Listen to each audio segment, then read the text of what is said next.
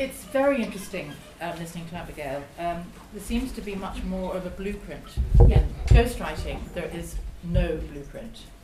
It could be anything from a huge editing job, you're given a manuscript which is a complete mess, rewrite it, and that's called ghosting, to being told, here is somebody, start from scratch, interview them from scratch, and actually the latter is what I much prefer, it's simpler. It's usually somewhere in between. Somebody's written a bit of a memoir, um, it's gappy, it's not finished, and you come in and you fill in the gaps it's been in the news, of course, ghostwriting this year. There was one weekend I actually flew out to England. If I hadn't, I'd have been on every radio show in the place. Um, because it was when Brian O'Driscoll's ghostwriter had pulled out. Paul Kimmage, he dropped out. Andrew O'Hagan dropped out in England of the um, Julian Assange case. I'm not surprised. There's, a, there's always a difficult patch in ghostwriting. I found it with every book. I forget every time it's coming, but it always comes at one stage. And it's just interesting. I'd love to know what the story was behind it. I suspect in that case that he was an autobiographer, not a ghostwriter. In, in which I mean, as a ghostwriter, it's not your book. You have to, you know, you might want to keep stories in, and if your ghostie says no, that's got to go, you have to listen to them and go with it. And I, that, I suspect that in that case, that was what the problem was. Um, it'll be interesting to see how Roddy Doyle gets on with Roy Keane, actually, because I gather he's doing that one.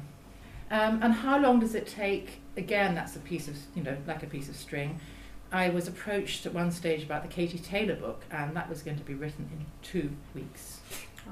40,000 words in two weeks. Um, I don't know whether it was in the end. I suspect that they had to, to make it a bit longer.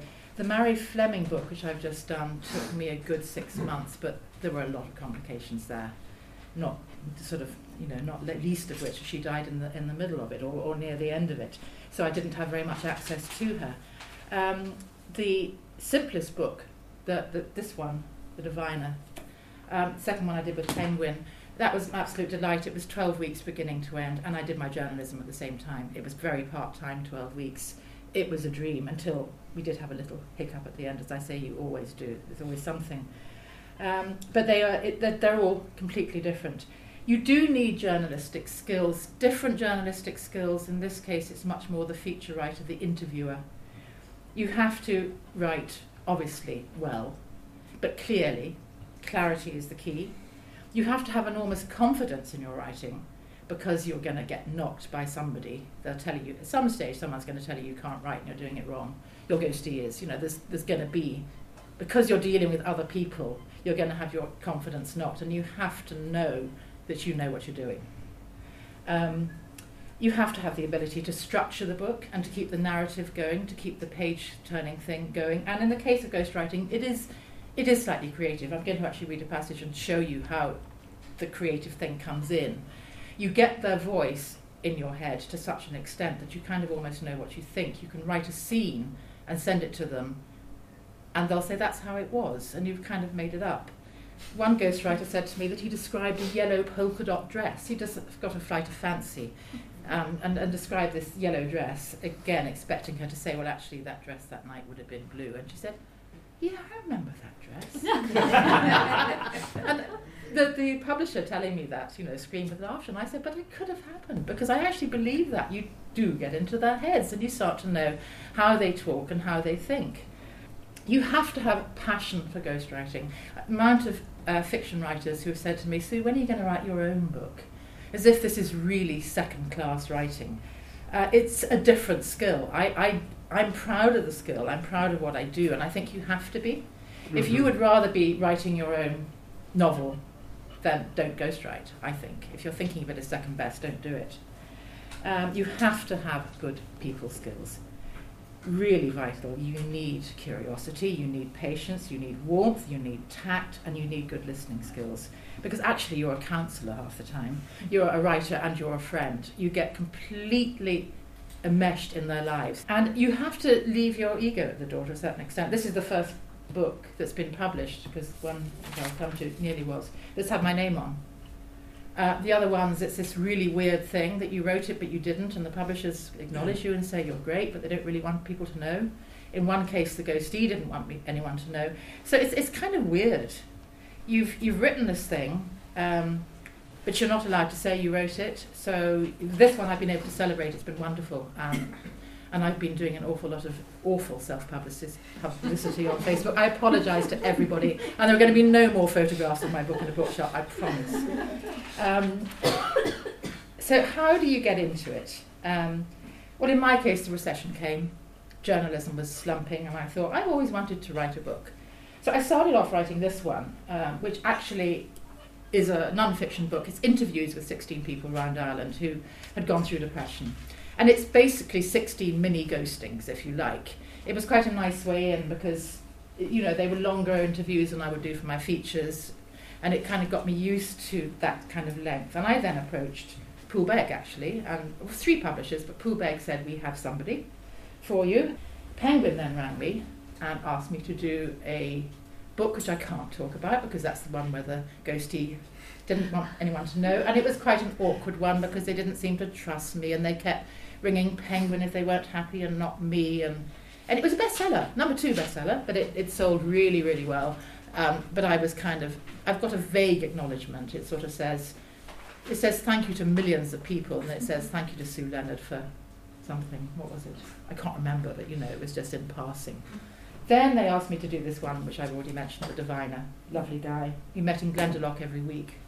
He talked for four hours and I used my tape recorder and we got the thing together.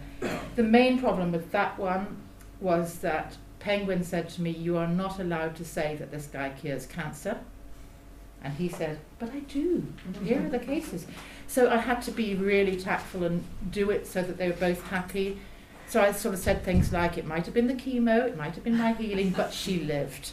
Um, and he was happy and they were happy. And, um, and, and it did okay. Then I had a sort of year off and I didn't get the Katie Taylor one. And um, this time last year, just as the examiner did their little downward thing, and we thought we were going to be really badly off and broke for the whole year, I suddenly got a call from my agent, and he said that he had had a call from this man, Tom Curran, who was the partner of Mary Fleming. And he thought that there was a story here that she'd written this manuscript, a childhood manuscript, and would I have a look at it? well, I knew, like all of us, who Mary Fleming was. This was after, it was after the case, after they'd taken both cases, and it was before the Supreme Court judgment. It was last January. And I'd heard her, I'd seen her giving her evidence, I admired her, I thought she was great. So I met Tom, um, and he gave me this manuscript, which was 80,000 words childhood manuscript. And of course, I was gobsmacked if anybody has read the book or knows the story or read the extracts in the Indo. Uh, her story is an awful lot more than the right to die. Um, you know, the mother ran off with a senator. There was a court case in 1960, high profile. She was pregnant. She was sent to Belfast, mother and baby home, and she managed to get away. And then she had the baby. They took it away for adoption, and she scrambled and got it back again. And ah, and then a marriage failed, and then she got MS, and then the right to die case started. So she's an extra. But in the middle of all this, having had to leave school at 14 she managed to get herself up to university lecturer status. I mean, she is some woman. First time I met them, I will never forget. Um, I'm going completely away from my notes, by the way. Um, I walked into I walked into that house, and, and there she was, and this amazing woman with incredible. Her, her aura fills the room, um, and I just one of the first questions I asked her was, "Are you frightened, frightened of death?" And she started talking about a near-death experience that she'd had. So happens I've had one too, so I was able to say, "Well, did you see the light at the end of the tunnel?" Yes, I did. And you know, we actually had a sort of crazy conversation about it. And she was telling me that her father and her dog were there at the end of the tunnel waiting for her. The strange thing about this was that Tom was looking more and more aghast, and he said, "You never told me." And Tom then said, "You don't know what happened that night. Your heart stopped three times." and I got it going again. And she said, What? So there was I sitting with these two people who'd been together for 18 years, hearing these stories that they never told each other. And it was a joy. I mean, it was a terribly painful year. You know, the amount of times I was going to see Mary, and she'd had another infection and she wasn't well enough, and it was up and down. And um, so, how I did that one, having we, I, I condensed that 85,000 word memoir into about 25,000 words. That's what we sold. We offered it to. Um, we, we contacted the four publishers in Ireland who will pay, which is basically Penguin, Hachette. I mean, pay well, better. Penguin, Hachette, Transworld, and Gill and Macmillan. sent them to all four. They all four expressed interest. We had this crazy date where we were dodging from one hotel to another, meeting all four of them. They, three of them offered, and we went with Hachette, who were amazing. And, and by that stage, I had been down to my week in the equivalent of the cottage. I had done that. I had been down to Annaghmakerrig. Had an amazing week in Annaghmakerrig where I got 30,000 words done. Um, and I'd written by the stage that they bought it probably about 70,000 words. When we got to the first edits, that's where the problems with this one happened because Tom it wasn't, you know, I, kept, I, sent them the stuff and said, please can I have your changes? And they didn't give them, but he wanted to see them published. But because I had written it, a lot of the interviews had been with Tom and Karina. At that stage, it was in their voices, and I couldn't see how I was going to change. I mean, I thought it was okay, actually, that's how we'd sold it. But the publisher said at that stage, it doesn't really work, you're going to have to put that into Mari's voice. And my first reaction was, that was the moment that I thought, oh, Jesus, I've spent probably near five months on this book already. How, how am I going to do that? It's impossible because I, by doing it in Karina's voice, we didn't have to know how Mary felt when she'd been diagnosed. I didn't know that story. She was ill, I couldn't get, get, get access to her. But we managed, and actually, it was very easy to change it. And I changed Tom's voice while I was at it, and it somehow was very easy because Mary's voice is in my head. And I was down at Tom's house, he's standing for a local election, and a lot of the friends were there, it was on Saturday. And four people came up to me and said, That was Mary talking from the page. Um, so it, it was easy because she's got this, I, I just know how she talks. Um, and it, and it made the book ten times better. I mean, thank God she made me do that, much as I hated her at the time. Mm. Um, in, the, in that case, uh, we were on the subbeds when she died. Um, I wasn't quite happy with the ending at the time, and bless Mary, she had left a letter to be read in the church, which we actually use as the end of the book. Um, she thought of everything. Um, she, she, had, we had done enough, but it was horribly sad. We were trying to print a book to get to her, and she has a book in the grave, but it arrived. We got it too late to present it to her, but it's in the grave. So, what are the advantages of ghostwriting over as, a, as, a, as an addition to journalism, which in my case it is? Well, it's nice collaborating, it's social, and you don't have to make up the story. But you do have, you know, it's, it's kind of how it is, it's like a love story, okay? You meet somebody, you get on well with them, they think you're amazing because you're listening to them and they can talk and talk and talk and you're listening and they love you. And then the nearer it gets to publication, and sometimes it's literally on the last reading, sometimes it's coming up to the last edit, they will panic. And they'll suddenly say, You can't use that. I can't say that about my sister. There's always something, and there's always this horrible, horrible hiccup. But, it, you know, so that is the disadvantage, really. And you have to take stories out, um, sometimes because they, they insist on it, sometimes because of the legal. Um, so I'd like to just, if I may, read a quick passage out of my time. Absolutely. Um, and then I'll just tell you sort of what was what was me and what was real and how it came together and so on. It's my it happens to be my favourite passage, of course, written in Annaghmakerrig. Okay, this to give you context, Mary has been diagnosed with MS sometime. She's just arrived back in Ireland. It's still remitting, so she it's not obvious yet. She's met Tom.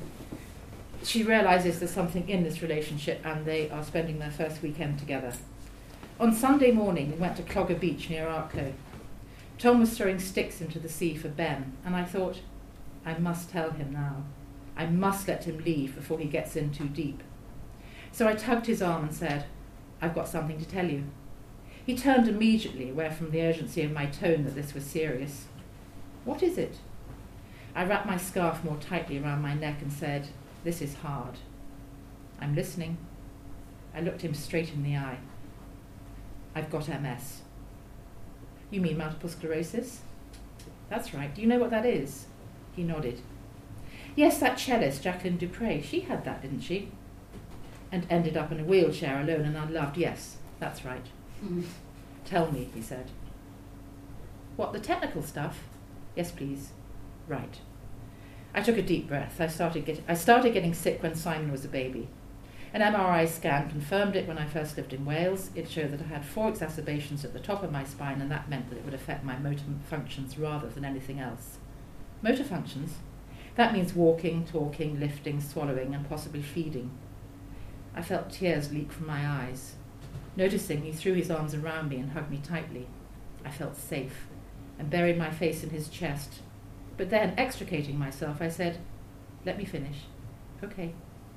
So far, the results have been spot on. Meaning? At the moment, I have relapsing MS. It started as general weakness. I got flu like symptoms and had to have to take a day or two off work. That wasn't too much of a problem. Then I would get periods where I couldn't walk properly. I'd develop a limp, then it would suddenly go, and I'd be fine for months. The problem is the future. You mean the wheelchair thing? I was so scared back then of losing the ability to walk that just the word made me shake. I grimaced. They talk of that, but Tom, it won't happen to me. It just can't. I promise you, I'm going to fight it all the way. But the worst case scenario, my functions could go one by one. They tell me that some people need full time care. That's okay. What? I assumed I'd misheard him. I said, That's okay. I stared at him, wondering if he'd lost his reason. How is that okay? We'll deal with it. This was mad. Tom, listen, you have absolutely no obligations here. We've just met. I'm only telling you because th- this because it wouldn't be fair on either of us to get closer without you knowing. I've said it's okay. No. I punched him on the arm and he automatically rubbed the spot. Don't give me an answer now, I said. You have to go away and think about this. Okay. He started to walk down the beach. I watched him with a sense of resignation. Then, after just ten or so paces, he turned round and strode back towards me. He said, Right. I've thought about it, mm. and I'm not going anywhere. I wept. He held me close until Ben, who had been herring up and down the beach, started barking. And when that had no effect, he jumped up at the two of us, breaking the tension and leaving damp, sandy paw marks all over our overcoats. Okay, so for that, I knew that Tom, I knew they'd had this conversation.